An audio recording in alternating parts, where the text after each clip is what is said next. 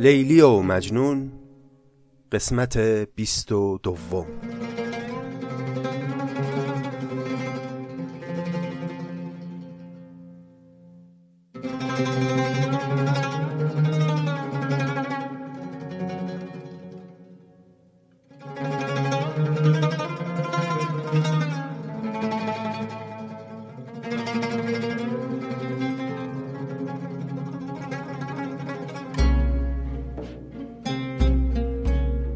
سلام. این 92 دومین پادکست نظامی گنجوی است و ما همچنان مشغول منظومه لیلی و مجنون هستیم. خیلی خوش آمدید. در قسمت قبل سخن به اونجا رسید که مجنون بعد از مرگ پدرش احوالات متفاوتی پیدا کرد. اگه تا اینجای کار خط داستان رو دقیق پی گرفته باشید حتما خاطرتون هست که مجنون از مدتی قبل خیلی وقت قبل شروع کرده بود یه ارتباط ویژه ای داشت با حیوانات برقرار می‌کرد. از وقتی که نوفل امیدهای او رو ناامید کرد او حقیقتا دیگه از انسانها دل برید و هر وقتی حیوانی می‌دید شروع می‌کرد با او سخن گفتن و با این حیوان ارتباطات عاطفی برقرار می‌کرد. اما حالا بعد از مرگ پدر دیگه این ارتباط با حیوانات یه شکل عجیب و عمیقی در مجنون پیدا کرده بود. مردم یه وقتایی می اومدن برای مجنون غذا می آوردن حالا به انگیزه های مختلف غذایی رو می‌دادن که او بخوره تا خیلی از این غذا نمی‌خورد. یه لقمه می‌خورد بقیه غذا رو می‌داد به حیوانات وحشی که در کوه و دشت و صحرا بودن. و نظامی میگه اونقدر این کار تکرار شده بود و اونقدر مجنون غذا داده بود به این حیوانات که تمام وحوش کوه و بیابان دوست و بنده و فرمانبردار مجنون شده بودند. از آهو و گوزن و خرگوش گرفته تا عقاب و شیر و پلنگ و گرگ و روباه و همشون اینا دوستان و همنشینان مجنون بودن مثل یک سلطانی مجنون می نشست در این دل طبیعت و همه حیوانات یا به قول نظامی ددان صف میکشیدن اطرافش و گوش به فرمان او بندگان او بودن در واقع. این وضعیت سبب شده بود که کسی هم دیگه خیلی مزاحم مجنون نمی‌شد. در واقع کسی جرأت نمی‌کرد دیگه بخواد بیاد و خلوت او رو به هم بریزه. چون اگه می اومد سر و کارش با این حیوانات وحشی بود. یه اتفاق جالبی هم که رخ داد این بود که دشمنی هایی که به طور طبیعی و غریزی بین برخی از این حیوانات همیشه بوده از دیرباز تو اون منطقه به لطف حضور مجنون از بین رفته بود. چون دیگه محور این جمع حیوانات شده بود آقای مجنون و همه در خدمت او بودن و غذاشون رو هم که مجنون می‌داد. پس دیگه معنا نداشت که حیوانات بخوان با هم رقابت و دشمنی داشته باشن. شاهیش به قایتی رسیده که از خوی ددان ددی بریده. افتاده ز گرگ میش را زور. برداشته شیر پنجه از گور سگ با خرگوش صلح کرده آهو بر شیر شیر خورده. به این ترتیب دیگه مجنون که میان انسانها هیچ جایی نداشت حالا شده بود پادشاه حیوانات و به نوعی داشت در دل اون طبیعت حکمرانی می‌کرد.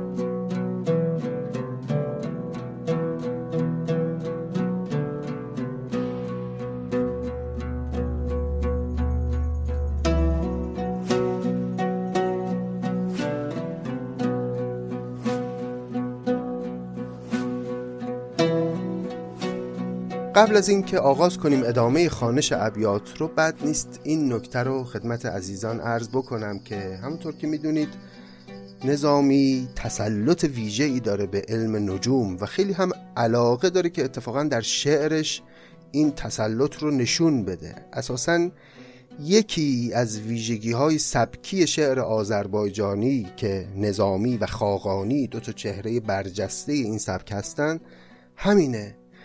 که شاعر تا جایی که می‌تونه از اصطلاحات علمی زمانه خودش در شعر استفاده می‌کنه. دانش خودش یه جورایی به رخ می‌کشه در شعر. ویژگی سبکیه. در اشعار خاقانی هم می‌بینیم فراوان.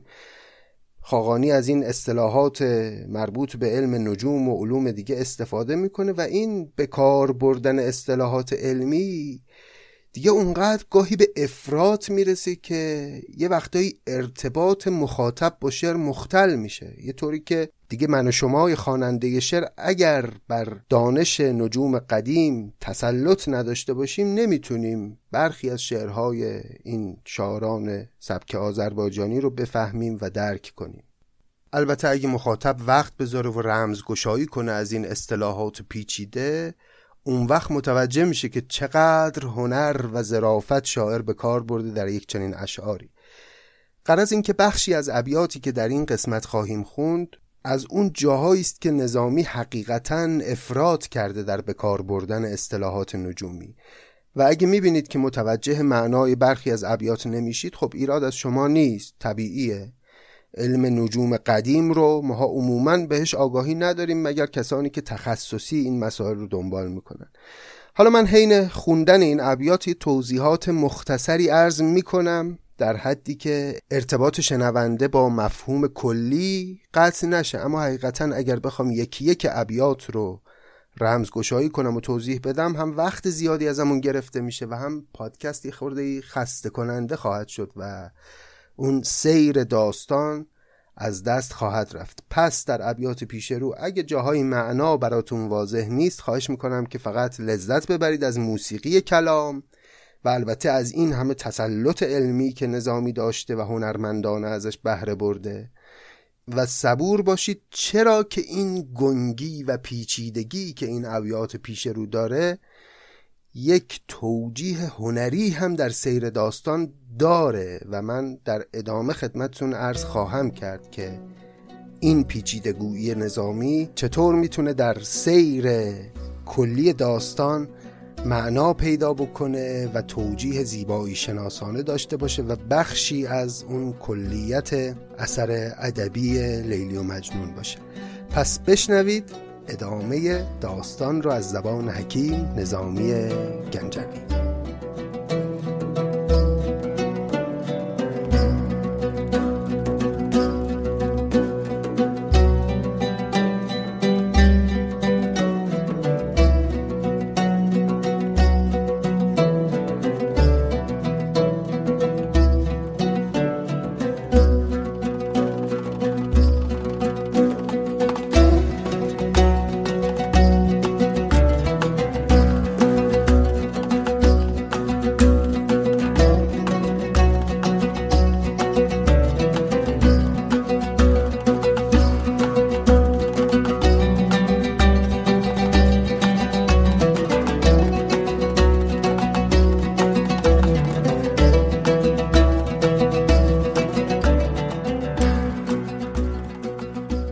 رخشند شبی چو روز روشن رو تازه فلک چو سبز گلشن.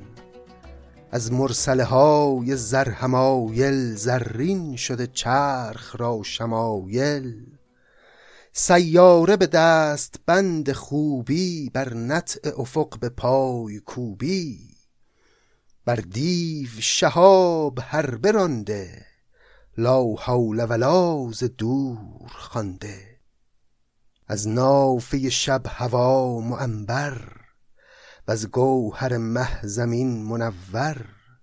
زان گوهر و نافه چرخ ششتاق پر زیور و عطر کرده آفاق. پس نظامی در ادامه داستان داره برای ما یک شبی رو توصیف می‌کنه یک شب پرستاره زیبا. انجام صفت دگر گرفته زیبندگی ز سر گرفته. صد گونه ستاره شباهنگ بنموده سپهر در یک اورنگ. کرده فلک از فلک سواری رو این دز قطب را حساری فرقد به یزک جنیب رانده کشتی به جناح شط رسانده.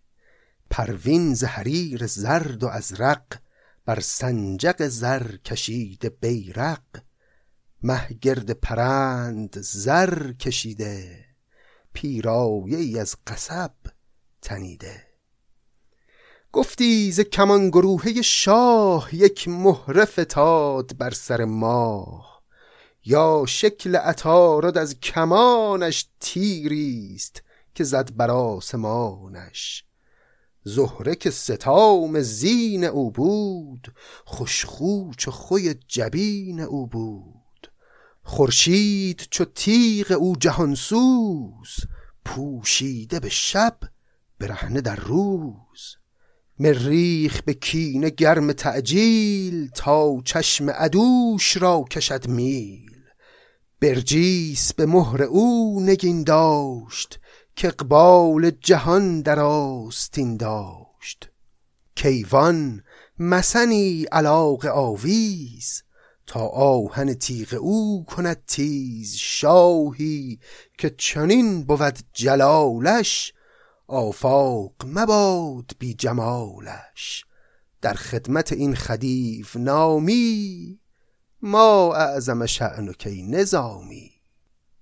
پس می‌بینیم که نظامی داره یک شب بسیار زیبا رو با آسمانی پر از ستاره که اجرام آسمانی حیرت بیننده رو برمیانگیزند رو داره توصیف می‌کنه و وسط این توصیفات شکوه آسمان رو که می‌بینه به یاد شکوه شاه میفته همون شاهی که این کتاب به او تقدیم شده یعنی شروان شاه در واقع یک گریزی می‌زنه وسط قصه اینجا نظامی یک پرانتزی باز می‌کنه و این وسط یک سخنی میگه که به مذاق شاه خوش بیاد. در آخرم میگه در خدمت این خدیو نامی یعنی این خداگونگی در محضر یک چنین شکوهی که این پادشاه داره و شکوه این آسمان به اون شبیه ما اعظم شعن و کی نظامی؟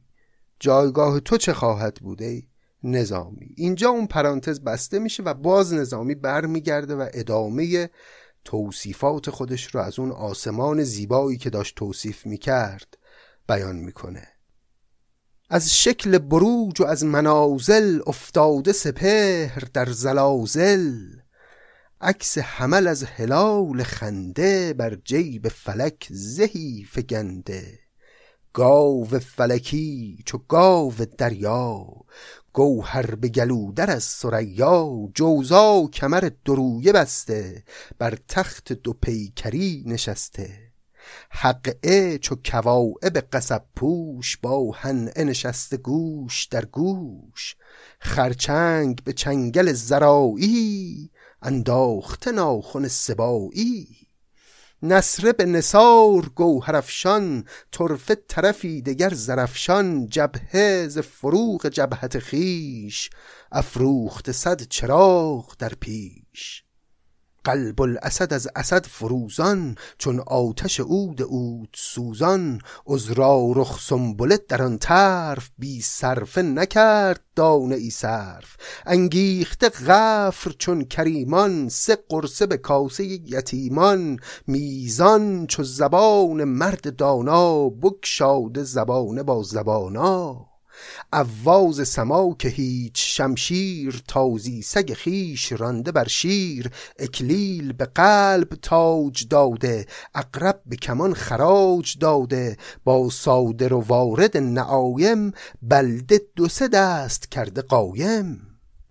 جدی سر خود چو بز بریده کفسانه سربزی شنیده. زابه ز خطر دهان گرفته سعد اخبیه را انان گرفته. بل ارنه دعای امی بود در صبح چرا دو دست بنمود. دل و از کله های آفتابی خاموش لب از دهن پرابی بنوشته دو بیت زیرش از زر کین هست مقدم همان مؤخر خاتون رشا ز ناقداری با بطن الهوت در اماری بر شهره منزل کواکب اجرام بروج گشت راکب. خب می‌بینید دیگه اصطلاحات پرشمار نجومی رو اینجا نظامی به کار می‌بره که دریافت معنی رو از ابیات سخت می‌کنه. بسیاری از این کلمات اسم صورتهای فلکی هستند. مثل پروین مثل گاو که حالا اینها رو بیشتر شاید علاقمندان به ادبیات آشنان ولی کلماتی هم مثل حقه و هنعه و طرفه و نصره و جبهه و غفر و عوا و سماک و قلب و نعایم و بلده و زبانا و اینها که شنیدیم اینها هم همه منزلگاه های ماه هستند که با هر کدومشون نظامی یک مضمون شاعرانه جالبی ساخته. اگر حوصلهشو داشتید و علاقهشو داشتید خودتون برید بعدها این ابیات رو دوباره با دقت بیشتری بخونید ببینید چه زرافت هایی رو نظامی به کار برده. مثلا یه مثال می‌زنم اونجا که میگه انگیخته غفر چون کریمان سه قرصه به کاسه یتیمان. خب اینجا قفر یکی از منزلگاه های قمر هست که مشتمل بر سه ستاره و از اون طرف کاسه یتیمان یکی از صور فلکی است که بهش میگن صورت فلکی فکه معروف به کاسه درویشان و یتیمان. حالا ببینید چجوری نظامی مضمون شاعرانه با این ماجرا ساخته که اون منزلگاه غفر که سه تا ستاره داره مثل انسانهای کریم و بخشنده سه تا قرصنون انگار تعارف کرده به صورت فلکی کاسه یتیمان. اینجوری نظامی با اسامی این صورتهای فلکی و منزلگاه های قمر و اسم ستاره ها و اینها بازی کرده و مزامین شاعرانه از توشون در آورده. هم با صورت ظاهر این اسامی بازی های شاعرانه کرده و هم با معنای اسامی اونها. و یه طوری این مزامین شاعرانه رو چیده که بی نسبت هم نیست با قواعد نجومی که در همون علم نجوم قدیم بوده. اگر فرصت کردید و علاقه دارید توصیه می‌کنم این جزئیات ابیات رو برید از شهرهایی که هست مطالعه بکنید. حقیقتا جالبه و زیباست که این همه نظامی خلاقیت به خرج داده برای اینکه مزامین شاعرانه خودش رو که با این اسامی نجومی ساخته منطبق بکنه بر قواعد واقعی نجومی. جالبه. بر شهره منزل کواکب اجرام بروج گشته راکب بسته به سپایی هوایی بطن الحمل از چهار پایی. ایوق به دست زورمندی برده ز هم افسران بلندی. وان کوکب دیگ پای کردار در دیگ فلک فشانده افزار. نسرین پرنده پر گشاده تایر شده واقع ایستاده. شعرا به سیاقت یمانی بی شعر به آستین فشانی مبسوطه به یک چراغ زنده مقبوزه دو چشم زاغ کنده. یا مقبوزه دو چشم زاغ کنده. یعنی زاغ دو چشم مقبوزه رو کنده که نام یک ستاره است که به کوری معروفه. سیاف مجر رنگ شمشیر انداخته بر قلاده شیر. چون فرد روان ستاره فرد بر فرق جنوب جلوه می کرد بنشست سریر بر توابع سالس چه عجب به زیر رابع. توقیع سماک ها مسلسل گه رامه بودگاه اعزل می کرد سهاز هم نشینان نقادی چشم تیز بینان. جالب ستاره سوها از قدیم گویا یک روشی بوده برای امتحان تیزبینی آدما که هر کی بتونه پیداش بکنه یعنی خیلی چشمای قوی داره. می‌کرد سهاز هم نشینان نقادی چشم تیز بینان.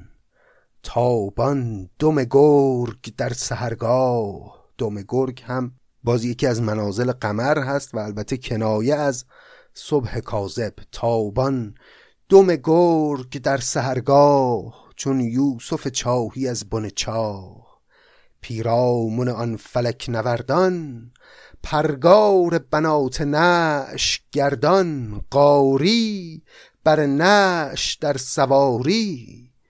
کی دور بود ز نش قاری؟ مجنون ز سر نظار سازی می کرد به چرخ حق بازی. پس تمام این شکوه رو و این همه حیرت رو که در این آسمان موج می‌زنه نظامی توصیف کرد و در نهایت گفت مجنون ز سر نظار سازی می کرد به چرخ حق بازی. پس این شبی که نظامی داره توصیفش می‌کنه شبی است که مجنون تنها در اون بیابان زیر آسمان نشسته و داره این ستارگان رو تماشا می‌کنه و توجیه هنری که این پیچیدگویی هم می‌تونه داشته باشه اینه که ببینید نظامی داره یک وضعیت حیرت آور رو اساسا توصیف می‌کنه. اینکه پشت سر هم اسامی صور فلکی و ستارگان و منزلگاه های ماه رو میاره و میان اینها با خلاقیت خودش ارتباطاتی جعلی وضع می‌کنه اینا همه نسبت داره با اون حیرت آور بودن و ناشناخته بودن اون تصویر آسمان پرستاره که خب بشر از دیرباز مجذوب این آسمان می شده و همیشه براش یک معما بوده که چه میگذره بر این ستارگان و راز حرکات این اجرام آسمانی چیه؟ اینجا هم مجنون نشسته با حیرت داره این آسمان رو تماشا می‌کنه و این پیچیدگی زبان شعر نظامی و اینکه این ابیات رو من و شما می‌خونیم و به راحتی نمی‌تونیم پی ببریم که منظور نظامی از جزئیاتی که داره بیان می‌کنه چیه دقیقا منطبق با همون حیرتی که شما وقتی نگاه می‌کنی به یه آسمان پرستاره و سر در نمیاری از این صور فلکی و روابطی که میان این اجرام آسمانی وجود داره این دوتا کاملا بر هم منطبقه اینجا. و مجنون ز سر نظار سازی می کرد به چرخ. حق بازی کلمه چرخ هم که می‌دونید به معنای آسمان هست.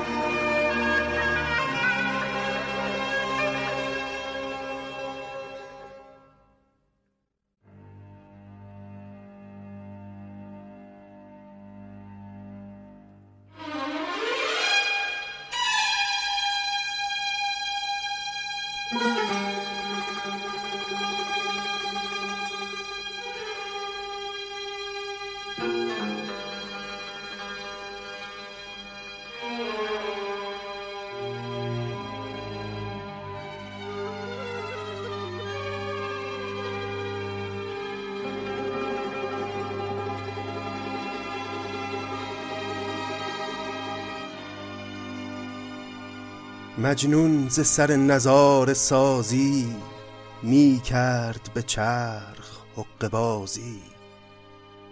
بر زهره نظر گماشت اول گفته به تو بخت را معول ای زهره روشن شب افروز ای طالع دولت از تو پیروز. ای مشعله نجات جویان صاحب رسد سرود گویان ای در کف تو کلید هر کام در جرعه تو رحیق هر جام. ای مهر نگین تاج داری خاتون سرای کامگاری. ای تیبتی لطیف رایان خلق تو عبیر عطر سایان لطفی کن از آن لطف که داری. بگشای در امیدواری. زان یار که او دوای جان است بویی برسان که وقت آن است.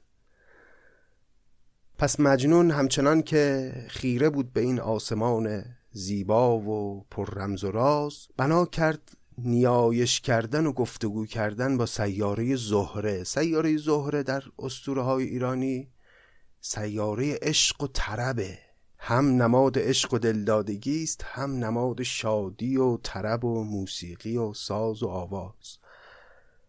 مجنون زهره رو خطاب قرار داد و با او بنا کرد به درد دل کردن و راز و نیاز کردن که لطفی کن از آن لطف که داری بکشای در امیدواری. تو که سیاره عشق هستی تو بیا و در امیدواری من رو بکشا و زان یار که او دوای جان است. بویی برسان که وقت آن است. یه بویی یه خبری یه نشانی از یار من به من برسو. چون مشتری از افق برآمد با او ز در دگر درآمد. کی مشتری ای ستاره سعد ای در همه وعد صادق الوعد ای در نظر تو جان فزایی در سکه تو جهان گشایی ای منشی نامه عنایت بر فتح و ظفر تو را ولایت ای راست به تو قرار عالم قایم به صلاح کار عالم. ای بخت مرا بلندی از تو دل را همه زور مندی از تو. در من به وفا نظاره ای کن ور چارت هست چاره ای کن. پس بعد از اینکه با زهره سخن گفت مجنون رو کرد به سیاره مشتری. سیاره مشتری هم در اسطوره های ما سیاره خوشبختی و سعادته. رو کرد به او و با او راز و نیاز کرد و درد دل کرد و گفت تو که سیاره سعادت هستی ای مشتری ای ستاره سعد ای در همه وعد صادق الوعد تو بیا و گره از این بخت فروبسته من باز کن و منو به یارم برسون. ای بخت مرا بلندی از تو دل را همه زور مندی از تو. در من به وفا نظاره ای کن ور چارت هست چاره ای کن. چون دید که آن بخار خیزان هستند از اوج خود گریزان دانست کزان خیال بازی کارش نرسد به چار سازی. نالید در آن که چار ساز است از جمله وجود بینیاز است. پس ابتدا مجنون با این سیارات راز و نیاز کرد اما بعد فهمید که نه کاری از اینا بر نمیاد و با خودش گفت که باید بره با اون چار ساز اصلی راز و نیاز کنه که همانا خداونده. اگه یادتون باشه در مقدمه خسرو و شیرین یه جایی نظامی به یه موضوعی اشاره کرد که به نظرم بی نسبت با این ابیاتی که الان داریم می‌خونیم نیست. اونجا نظامی تعریف می‌کرد می‌گفت من انقدر شیفته و حیران آسمان پرستاره بودم در یک دوره ای که چیزی نمانده بود که اصلا ستاره پرست بشم. زنار ببندم و بیام و ستارگان رو به جای خدا بپرستم. اینقدر این علم نجوم و آسمان پرستاره منو شیفته خودش کرده بود که اونجا تعریف می‌کرد نظامی از احوالات خودش که می‌گفت یه کمی که گذشت یه خوردی که بیشتر تعمق کردم حیرت به من نهیب زد که ای نظامی حواست کجاست؟ این ستارگان و سیارات که سرگشته در این عالم دارن میگردن همه خودشون سرگشته یک نیروی بزرگتری هستن که اون خداست و تو هم بیا و برو و اون مرکز اصلی رو پیدا کن و او رو بپرست.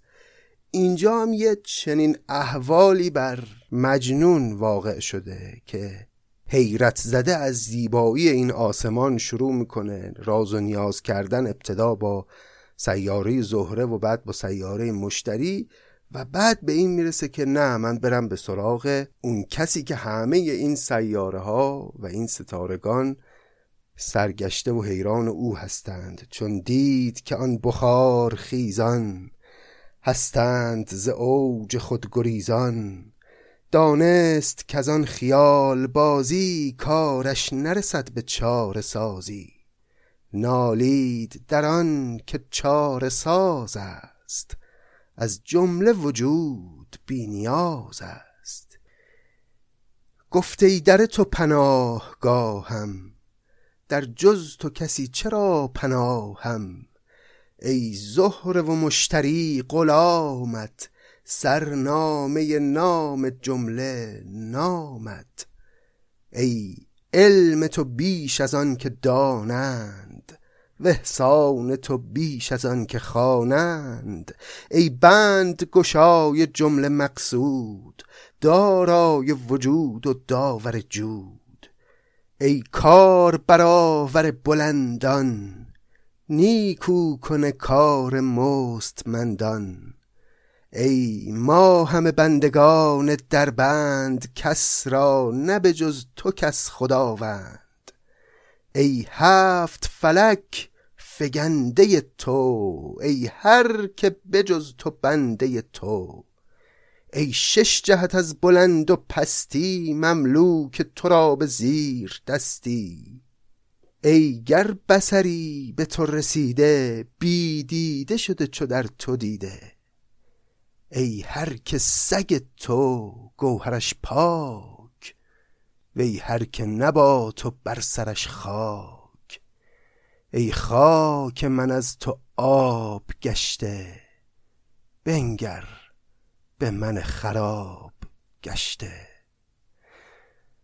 مگذار که عاجزی غریبم از رحمت خیش بی نصیبم.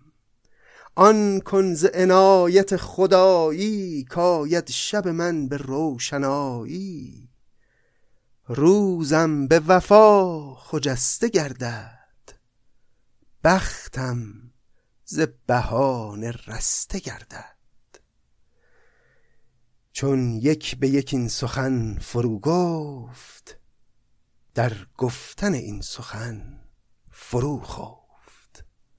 پس مجنون این گونه لطیف در اون شب پر از ستاره راز و نیاز کرد با خداوند و همه اجزای عالم رو و همه ستارگان رو سرگشتگان درگاه خداوند نامید و از او خواست که او رو یاری کنه. ای خاک من از تو آب گشته بنگر به من خراب گشته.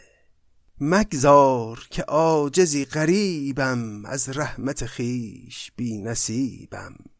یعنی منی که عاجزی غریب هستم رو از رحمت خودت بی نصیب مگذار. آن کن ز عنایت خدایی کاید شب من به روشنایی.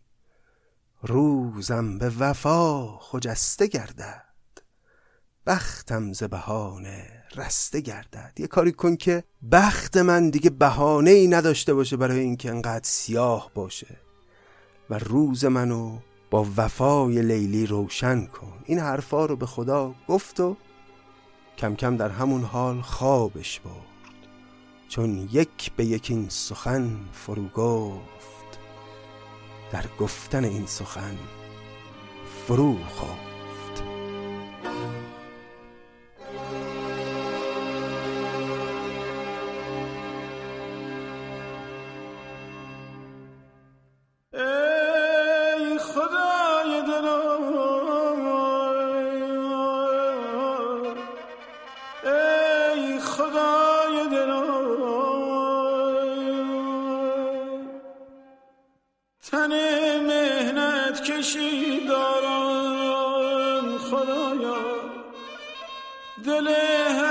حسرت کشی دارم خدایا. ز شوق مسکن داد قریبی وای. ز شوق مسکن داد قریبی به سینه آتشی دارم. خدایا. خدایا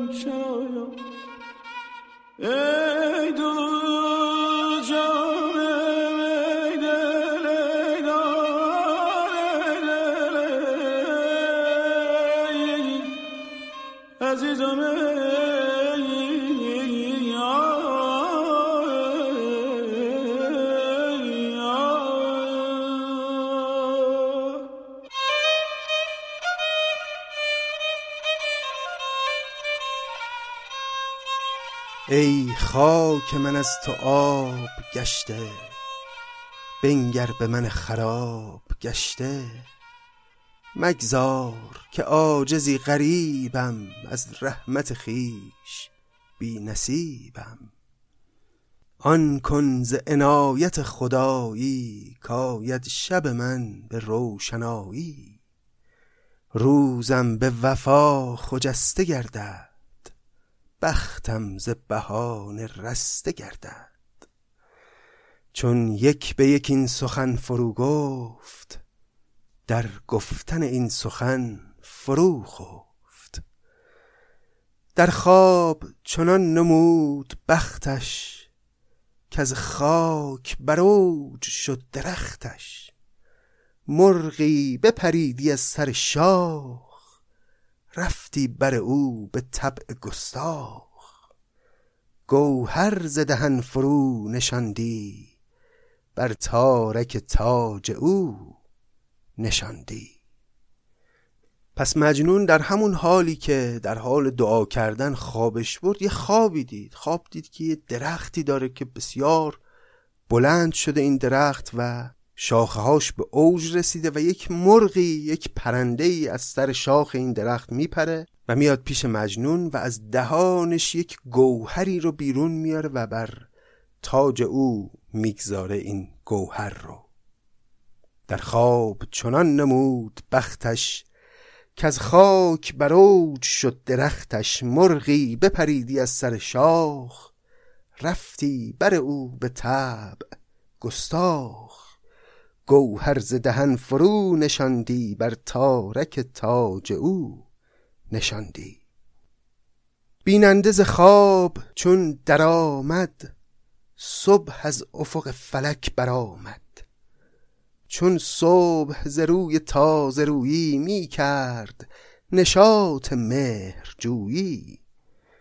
زان خواب مزاج برگرفته زان مرغ چو مرغ پر گرفته.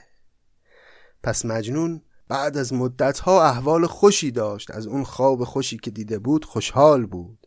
زان خواب مزاج برگرفته زان مرغ چون مرغ پر گرفته. به خاطر اون مرغی که در خواب دیده بود که گوهری رو نزد او میاره داشت از خوشحالی پر در می آورد مجنون.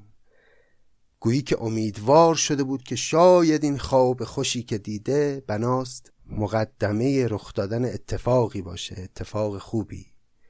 در عشق که وصل تنگ یا بست شادی به خیال یا به خواب است. حالا در ادامه این بیت رو نظامی برای ما میاره که حالا خیلی هم امیدوار نشین دیگه. در عشق که وصل تنگ یا بست شادی به خیال یا به خواب است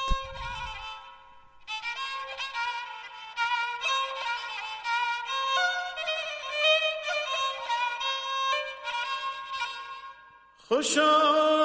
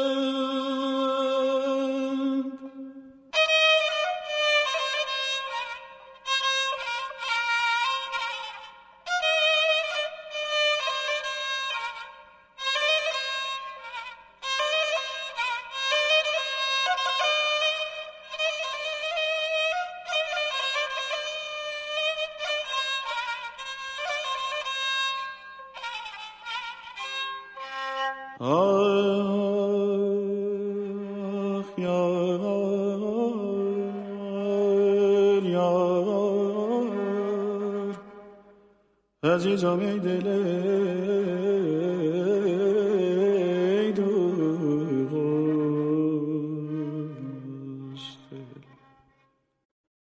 ز بخت بد ز بخت بد هزار اندیشه دیر آور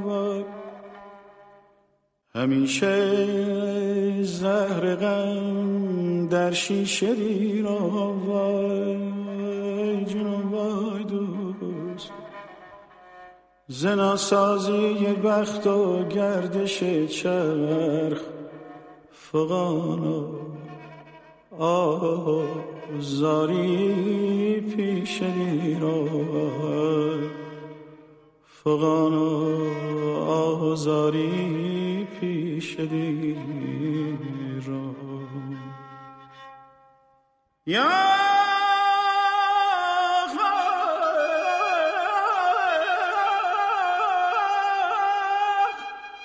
یا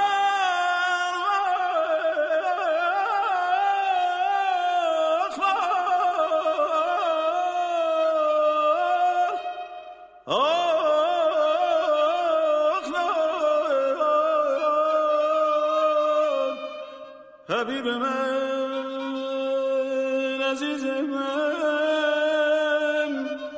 خدای دل خدای دل.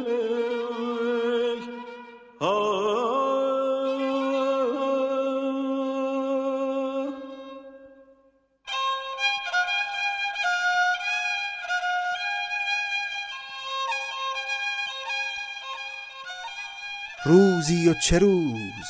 عالم افروز. روشن همه چشمی از چنان روز. صبحش ز بهشت بردمیده بادش نفس مسیح دیده. آن بخت که کار از او شود راست آن روز به دست راست برخاست. معروفه که میگن انسان اگه از سمت راست بیدار شه وقتی بیدار میشه به پهلوی راست قبلش خوابیده باشه اون روز روز خوبیه. حال آدم خوشه. بالعکسش هم میگن طرف که از دنده چپ بلند شده حالش خوب نیست.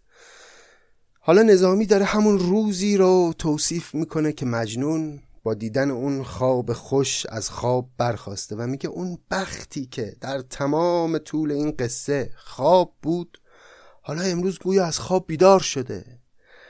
و نه تنها از خواب بیدار شده که از دست راست از خواب برخواسته و این نشانه بسیار خوبیه. همه این نشونه هایی که نظامی در قصه گذاشته چه اون خواب خوشی که مجنون دید و چه این برخواستن بخت از دست راست می‌تونه به ما این نوید رو بده که بناس یه اتفاق خاصی مثلا در قصه بیفته. ولی خب در عین حال اون بیت رو هم نظامی بین حرفای خودش گفت که در عشق که وصل تنگ یا است شادی به خیال یا به خواب است. به هر حال باید ادامه ابیات رو بخونیم ببینیم ماجرا به کجا می‌رسه. روزی و چه روز؟ عالم افروز.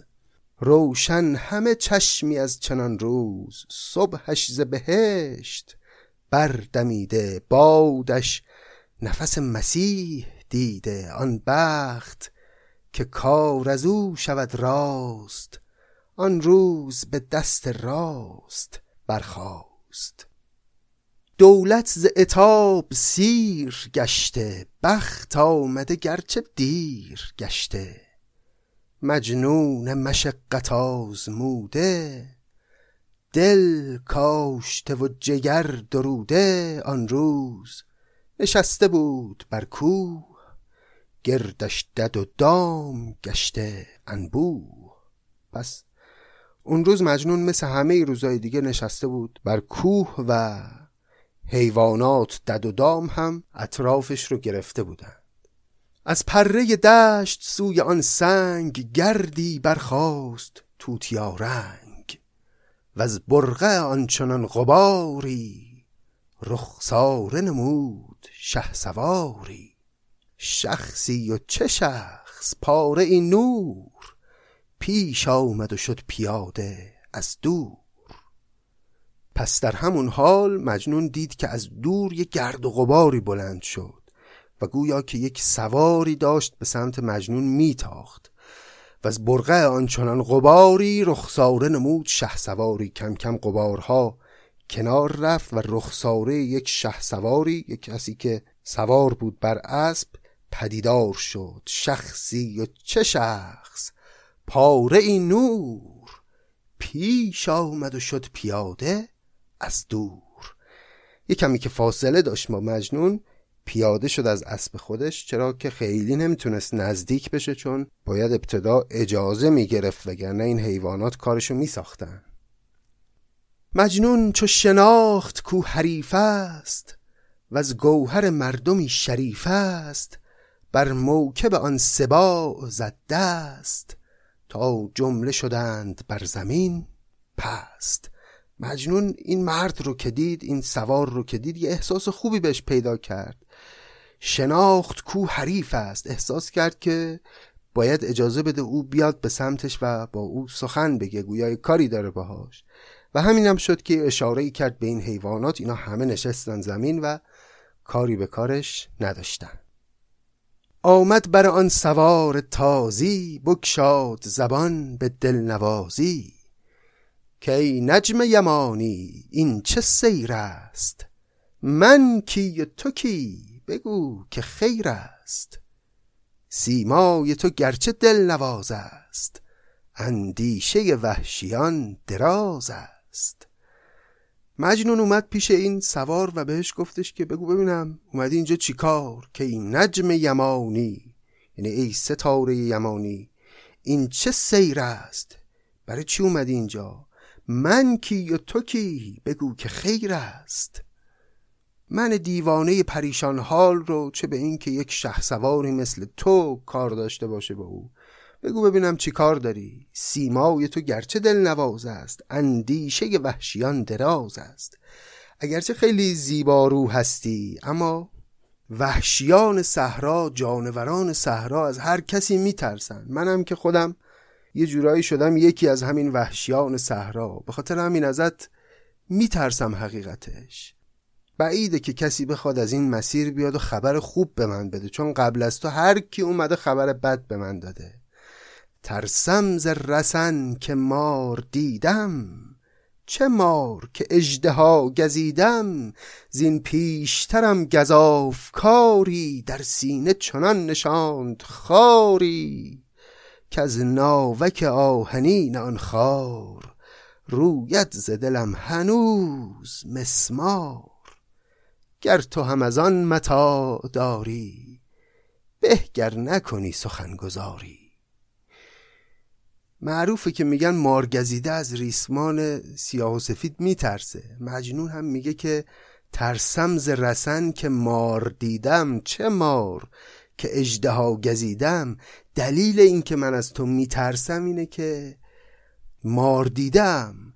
قبل از تو کسانی اومدن اخبار بد به من دادن. داره اشاره می‌کنه مخصوصا به اون شخصی که اومد و خبر ازدواج کردن لیلی رو به اون شکل اقراق شده و دروغالود بهش گفت و سبب شد که مجنون خیلی حال بدی پیدا کنه و سرش رو به کوه کوبید و خون ازش رفت و بیهوش شد و یه اوضاع و احوال خیلی بدی براش پیش اومد. میگه من یه چنین تجربه ای دارم قبل از این پیشترم گذافکاری در سینه چنان نشاند خاری که از ناوک آهنین آن خار رویت ز دلم هنوز مسمار. مسمار یعنی میخ. قبل از تو یه آدم بدذاتی اومد یه چیزی به من گفت یه خبری به من داد که هنوز که هنوزه یادم که میاد انگار خنجر در سینه من فرو می‌کنه. گر تو هم از آن متا داری به گر نکنی سخنگذاری تو هم اگه می‌خوای از اون حرفا به من بزنی امروز من حالم یه ذره خوبه. حالم رو خراب نکن. برو پی کارت. نمی‌خوام مثلا خبر تو به هم بدی. این سخنان مجنون بود به این مرد سوار که به سمتش اومده. حالا باید ببینیم که سخنی که این سوار می‌خواد به مجنون بگه چی هست و اصلا چی کار داره که اینجا اومده و آمدن او ماجرای قصه رو به کدام سو خواهد برد. اجازه بدید که همینجا داستان رو متوقف کنیم و ادامه ماجرا رو موکول کنیم به قسمت آینده. خیلی خیلی سپاسگزارم که همراه و همقدم و یار پادکست نظامی هستید و با پیام های محبت آمیزتون با حمایت هاتون و با لطف ها و معرفی کردن هاتون ما رو یاری می‌کنید و به همون روحیه می‌دید و ادبیات فارسی رو و شعر نظامی رو یاری می‌کنید و تنها نمی‌گذارید. روز و روزگار بر شما خوش باد به امید روزهای بهتر به امید عدالت و به امید آزادی. تا ادامه قصه خدا نگهدار.